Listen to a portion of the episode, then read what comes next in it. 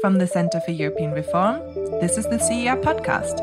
Posons-nous sérieusement la question de l'avenir que nous voulons et ayons tous ensemble le courage de le construire. Für uns in Deutschland ist das Bekenntnis zum vereinten Europa Teil unserer Staatsräson. A strong united Europe is a necessity for the world because an integrated Europe remains vital to our international order. This is the moment for Europe to lead the way towards a new vitality. Hello, and welcome to a new episode of the CER podcast. My name is Catherine Pye. I'm the Clara Marina O'Donnell Fellow at the CER's London office, and you're listening to the final episode of the five part podcast series from our annual Ditchley conference. In this episode, we're going to discuss the EU's relations with its neighbouring countries to the south and east. The Ditchley conference, which is where parts of this episode are recorded, happens every autumn. Usually, the CER brings together top economists and political thinkers to discuss the most pressing economic and political challenges of the year. This year, the Ditchley conference is taking place online, and I'm going to play you an edited version of the opening remarks that we heard from our panelists, focusing on the question can the EU bring countries in its neighbourhood further into its orbit? Our speakers gave perspectives on this question from the standpoint of the Eastern Partnership and Russia, the Western Balkans, Turkey, and Africa.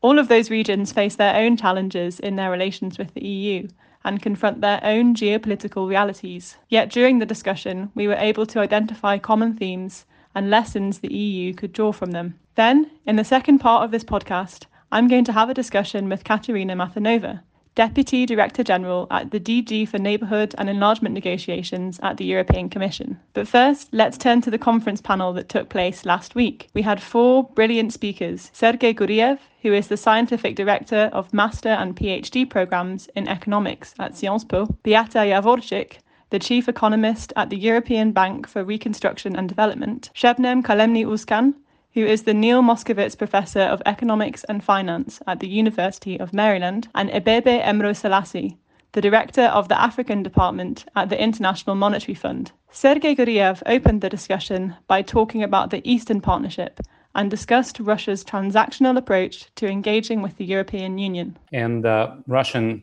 regime, Russian government is not interested in better relations with the EU. It is interested to use foreign policy to lengthen its stay in power, as every democratic and non-democratic regime does. And in that sense, uh, occasionally it would seek transaction deals with the EU. Occasionally it would be very vehemently opposing and thwarting EU diplomatic and economic initiatives. But overall, the main goal is not to build uh, integration with the EU. The main goal is just to stay in power, and occasionally that matters aligning with the EU, occasionally standing up against the EU. Sergei contrasted this approach with the overwhelmingly positive perceptions of the EU in Eastern Partnership countries, with the exception of Azerbaijan, and the potentially transformative power of the EU's deep and comprehensive free trade areas, or DCFTAs. The other countries of the neighborhood, which are Armenia, Belarus, Ukraine, um, Georgia, and Moldova have societies which are very interested in European integration. And uh, even though these countries have different political forces, the majority of people in these countries somehow have European aspirations. And that's why under any government in those countries, except for government of uh, Alexander Lukashenko, which I think uh, should be on the way out at some point, um, these uh, countries will be uh, promo- seeking and promoting a closer relationship with the EU. So now, what a DCFTA can do in countries like this? A lot. And uh, the government that want to use DCFTA to promote reform can do that. And Georgia is a great example. Uh, Ukraine is a very interesting example where DCFTA was put in place, was highly popular, was not fully used. Uh, the previous governments in Ukraine did carry out certain reforms, including anti-corruption reforms, but overall regime remains highly corrupt. The country re- remains controlled by oligarchs, and unfortunately, Ukraine is not uh, using DCFTA fully. But this is not the issue of DCFTA. This is the issue of Ukraine being controlled by its corrupt elite. He gave his insights into how the EU should engage with Russia on issues of mutual benefit, but also how Europe should protect itself against Russian attempts to destabilize the EU. what EU should do, EU should engage with Russia, especially on non-zero sum game outcomes, like recently bringing peace to Nagorno-Karabakh. But uh, the regime should remember that the goal, so the EU should remember that Russian regime's goal is to undermine EU and make sure that EU does not stand up for uh, democratic values in Russia. And so one of the things you should do, and this is not related to DCFTA issue, it's related to EU's own rules. EU should uh, apply anti-corruption laws within the EU. EU should go after the regime's beneficiaries living in London or Berlin and using corrupt money to undermine EU's own democratic decision making. Our second speaker, Beata Javorcik, focused on the EU's relations with candidate countries in the Western Balkans. She touched on a crucial issue, which is the current internal dispute within the EU on the rule of law and its potential impact on the accession process. Um, so we know that the process of accession has been revised. That now, you know, um, now chapters are opened in groups, and then, you know, if there is backsliding, you are allowed to reopen chapters that have been previously uh, closed. Um, that rule of law is one of the first topics that's that's being addressed. So that's nice, that's helpful, but it does not solve the post accession incentives. And I think that's why the outcome of the current dispute um, between Poland and Hungary on the one hand and the European Union is so important for the prospects of further uh, enlargement. Um, you know, if this dispute is resolved, you know, the, in a usual way by muddling through and kicking the can down the road. This is not going to bode well for future enlargement because it's essentially going to fuel anti-enlargement sentiment by saying there is absolutely nothing that can be done to put pressure on countries once they join the union.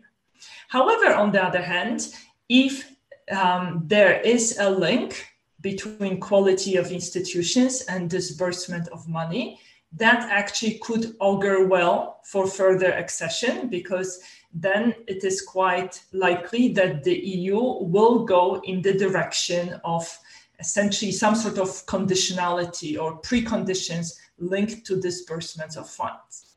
Beata drew attention to the high risk and political costs of EU accession reforms to politicians in candidate countries and the importance of credible EU membership prospects in driving this process forward. She gave the example of North Macedonia's recent name change. Now, let's think about the dilemma facing Western Balkan politicians, right? So, reforms are hard, uh, reforms require a lot of political capital and typically make you very unpopular because you have to step on the toes of uh, interests, vested interests um, that are gaining from status quo.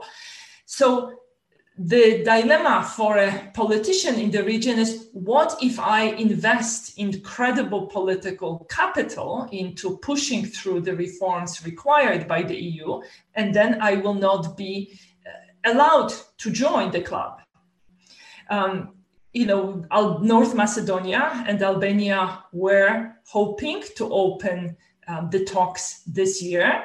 Uh, if you remember, North Macedonia even changed its name um, to enable that, and that's certainly a change that wasn't very popular at home. So it was quite costly in terms of political capital. But you know, the the the time is running out for opening. You know, German presidency is ending at the end of this month, and um, you know, very little time is left for opening the talks under German presidency. Beata also did not hesitate to remind the audience without the prospect of EU accession, not only will other geopolitical powers try to expand their influence in the Western Balkans, but ethnic conflict could also resurge. If the EU is not present in Western Balkans, other powers will step in, right? China, Russia, Gulf states. Uh, there is also a very real possibility that ethnic tensions will increase. You know, from time to time, Albania is talking openly that, you know, if the route to EU accession remains closed, smaller unions, such as between Albania and Kosovo, could emerge. Next up was Shebnem Kalemli Özcan, who examined the history of the EU Turkey partnership and where it went wrong. She started by highlighting the initial successes in the EU Turkey relationship after Turkey joined the customs union in 1996 and the accession process was formally launched. For the next decade, what we see is wonders. This, this process of heavy engagement of Turkey and EU did wonders for the economic process in Turkey. FDI quadrupled, most of it's coming from the EU. Exports grew over 40%. Turkey is EU's fifth largest trading partner. More than 200,000 Turkish entrepreneurs employ over a million workers in the EU. Turkey grew at an annual rate of 6%. I believe uh, formal accession, being a formal accession country to EU and this intensive engagement is the sole reason of huge economic success in Turkey. So, what happened? Turkey fell short on democratic and economic reform, but things went sour also because of foot dragging of the EU with the increased pressure from members, some members, to keep Turkey up. Now, this led to the narrative, and with the help of social media, as Beata uh, mentioned, uh, the narrative that the EU will never accept Turkey, and this led Turkish government to pull away from secular governance, put much less energy into economic reform, political reform, and then stop prioritizing domestic inclusion, freedom, cooperation with Europe and the US. Shebnem argued that to restart the reform process in Turkey, the EU needs to change its tone and approach. If EU keeps responding to Turkey's short-sighted policies by slamming the door harder on Turkey-EU partnership, this action is going to keep undermining the entire region's economic and political security and NATO, and everybody is going to be at risk. To re-engage Turkey, Shebnem said that it would help if the EU adopted more positive rhetoric. The problem is the approach, right? The approach EU politicians is taking uh, pretty much the last, uh, you know, decade is about emphasizing the distance needs to be traveled by Turkey to, to be good enough. This is not the right approach. The approach should be the distance Turkey traveled so far and then list the to-do list, right? Because that was the original approach and that did wonders in terms of economic and political re- reform. Finally, she gave three areas for potential EU re-engagement with Turkey in the future. The first one is the customs union. It has to be updated. These talks actually started, but unfortunately stalled. Uh, then also the whole issue of Turkey being included in the EU energy community activities. And EU should help Turkey to improve its investment climate and increase its integration into global markets. This is even more important now uh, in the age of COVID because although globalization is an amplifier of the COVID shock, globalization is the only solution to get out of the COVID shock. So it is going to be extremely important that EU and Turkey work together on this. Our last speaker was Abebe Aemro Selassie, who gave an African perspective on the European neighbourhood debate. He highlighted the enormous demographic change underway in Africa, which could shape our century. There's two things happening just numbers, but also uh, the demographic transitions that's taking place within Africa, which will have really profound effects that we, I think, uh, we think are going to be of global consequence. By 2030, in 10 years, um, one in two new entrants into the global labor force will come from sub-Saharan Africa. Abebe argued that Europe has a significant part to play in shaping whether this population growth will be a success in bringing prosperity to Africa and the rest of the world to the extent that this demographic transition goes well, uh, you're going to have, you know, on on Europe's uh, doorstep, you know, a region which I think can be of tremendous, tremendous opportunity. Just the consumption, the investment um, opportunities that there will be to a smooth demographic transition uh, in Africa is just really uh, profound. On the other hand, if the necessary investments are not made, the consequences could be hugely destructive by the same token, uh, uh, if the demographic transition is going to be uh, slower uh, without uh, you know enough investment in human capital to allow uh, the new work entrants to move up the technology ladder, if the investments that are going to take place are more brown than they are green, you know you're going to have uh, not just the spillovers that you may have from from population migration, but also, of course, um, more browner technologies that are being used with uh, consequences for for uh, the you know worsening the the climate change challenge that we have.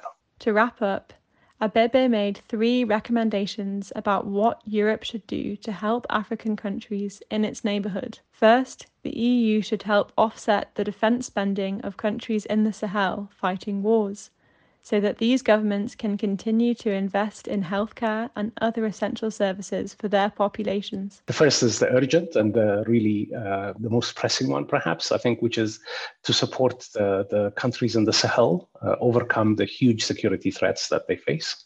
Uh, I cannot think of a more consequential investment that Europe can make than to to defray the increased security outlays that the five six Sahel countries are having to make at the moment.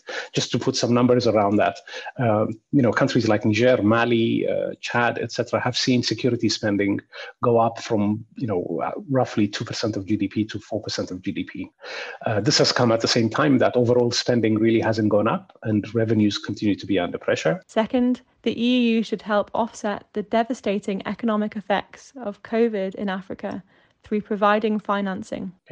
I think an agenda, uh, Europe working with, of course, uh, you know, other G7 members, G20 members, uh, international financial institutions like ours, where Europe really invests to reverse, in the first instance, this increase in poverty and displacement and dislocation that we are going to, that's going to come about as a result of what has happened now. Third, and finally, Abebe recommended that Europe should focus less on migration and security threats emanating from Africa and more on opportunities for mutually beneficial trade between the two continents. Being able to produce to markets that are richer, um, more sophisticated, has been a hugely important source of growth uh, for uh, Asian countries uh, and allowing African countries uh, deeper uh, market access, I think, would be a very, very nice leg up um, in the transformation that they need to uh, engender in their own countries. With this discussion in mind and the many excellent points raised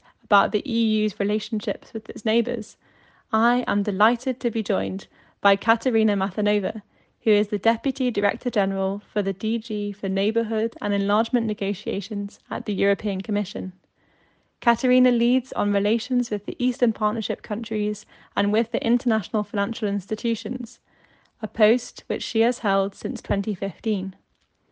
She is here to discuss some of the themes that emerged in last week's discussion with an Eastern Partnership perspective on the debate. So, Katerina, welcome. Hello. Thank you for inviting me. Thank you for being here. So, I wanted to start by touching on one of the last points in, in the discussion last week made by Abebe about the pressure that some neighbourhood countries face on their budgets due to the conflicts that they're involved in. This is also relevant to the Eastern Partnership, with Ukraine's defence budget, for instance, hitting record levels in recent years. Given the instability on the EU's eastern flank and the fact that almost all Eastern Partnership countries face frozen conflicts, or in the case of Armenia and Azerbaijan, not so frozen, what can the EU do to support these countries in situations of conflict or frozen conflict? Thank you very much. A big question.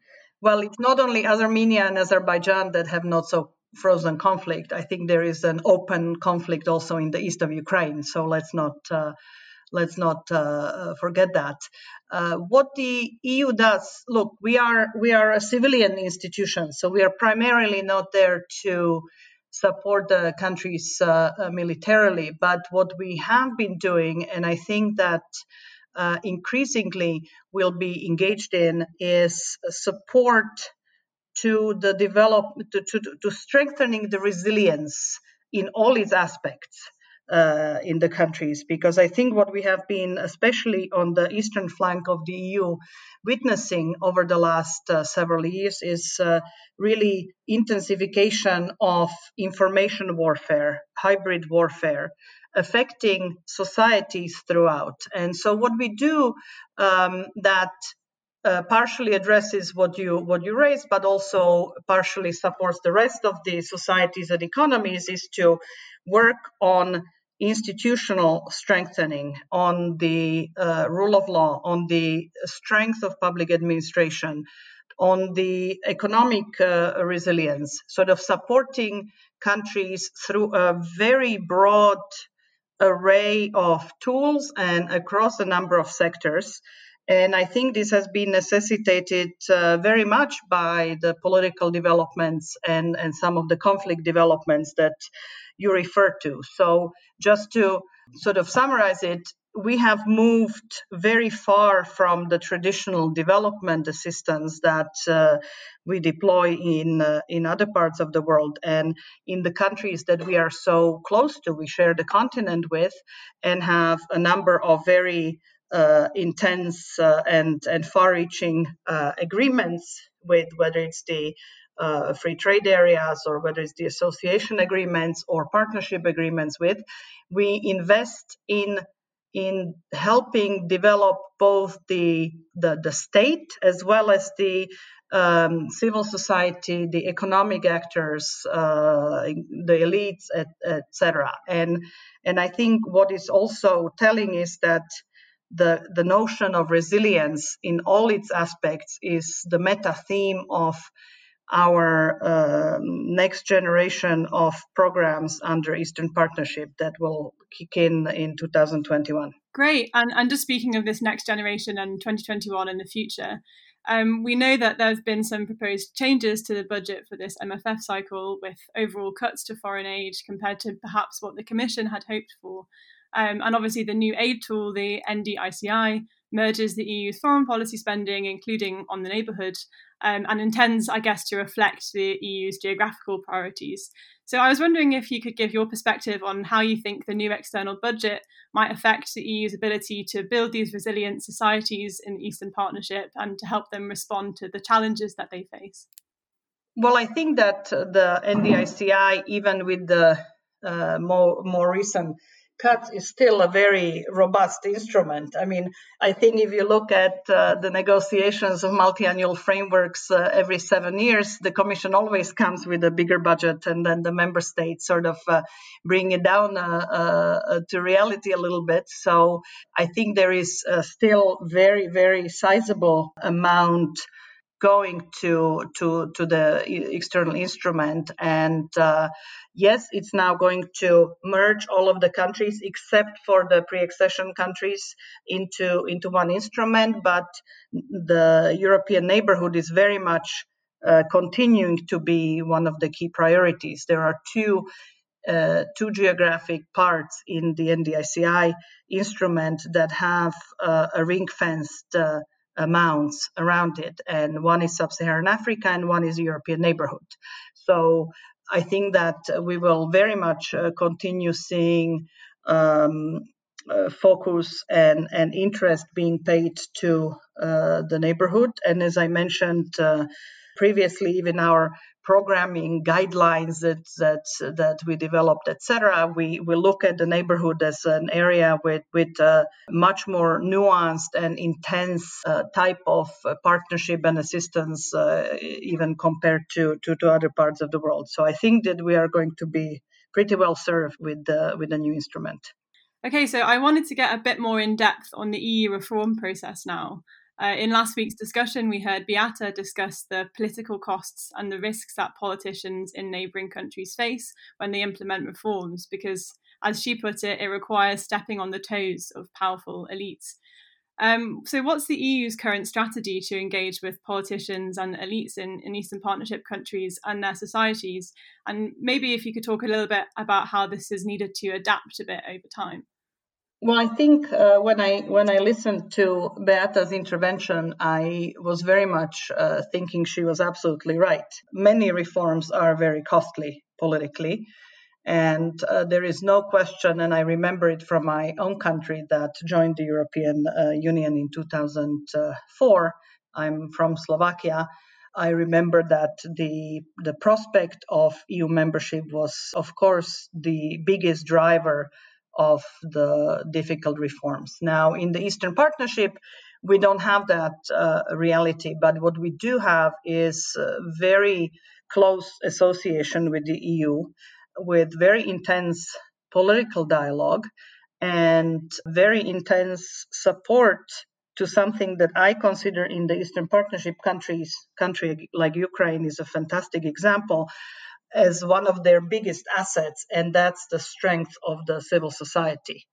And so what we do is we we work on on both ends. We very strongly support and try to develop and institutionally support uh, civil society, independent media, and on the on the other hand, we work very intensely with the with the authorities and. Uh, we use very creatively, I think, our financial assistance through a variety of tools that allow us to agree conditionality that, that the countries uh, then fulfill in exchange for various disbursements of resources.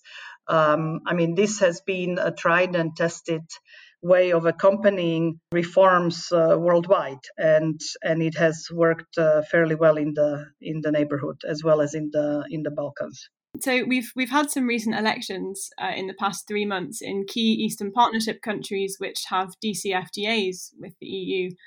Uh, there seems to be mixed results for the EU reform agenda. So we've had the election of Maia Sandu as president in Moldova. We've had parliamentary elections in Georgia, where the governing Georgian Dream Party has won, and uh, local elections in Ukraine, where President Zelensky's agenda appeared to, to lose ground. So I was wondering if you could tell us what you think some of the main takeaways are that we can draw from these elections regarding the reform process and relations with Europe more widely. Well, I think that uh, we need to uh, take it uh, country by by country, but uh, I would uh, take two of the ones that you mentioned, both Moldova and Ukraine. Uh, one thing that one can say for both elections that they were they were uh, democratic and uh, free and fair, right? I wouldn't uh, necessarily, uh, in the case of Ukraine, draw very far reaching conclusions on the agenda of President Zelensky from local elections. I mean, globally, local elections are not necessarily always a good predictor of, uh, of national trends. I think that uh, what we see is that in the Verkhovna Rada, there are still uh, there are still reform laws being uh, implemented on on a weekly basis. Uh, I think that the the alarm bells of oh the reform stopped is really not the case even despite the uh, covid crisis there have been a number of reforms whether it was the uh, unbundling of naftogaz whether it was banking reform whether it was the landmark uh, land reform whether it was decentralization and moving 60% of personal income tax revenues to the local authorities, or a number of things that were stuck for a long time before and now are actually making their way through the through the legislature. So I'm not sure that the local elections were a, a predictor of uh, national politics, but what they were uh, a very good uh, example of that the decentralization works we now have uh, the amalgamated hromadas in Ukraine that were a result of uh, of a very, very in-depth and, and, and, and broad-based decentralization effort where I'm happy to say that the EU played uh, one of the key supporting roles, but also a number of member states and other, uh, the US and, and, and other donors. Um, but there was no question about their their free and democratic nature about the elections. So that's that's for the Ukrainian ones. On on Moldova, we are we're all excited to see that. Uh, Maia Sandu uh, won because I think she's a politician with vision and integrity. Um, and we very much look forward to uh, working with her. But of course, what they will need is also to have a reconstitution of the of the parliament and government, and that's only going to happen next year. So I can just say uh, that uh, good luck to Moldova. We were just uh, having a discussion with uh, President-elect Sandu yesterday in uh, the European Parliament. And so there, I can say we have a suspended optimism that uh, the next round of elections will also end, end well. Georgia is an interesting case because uh, the election reform that preceded the elections was something that we very, very strongly advocated for to go more to uh, proportional representation.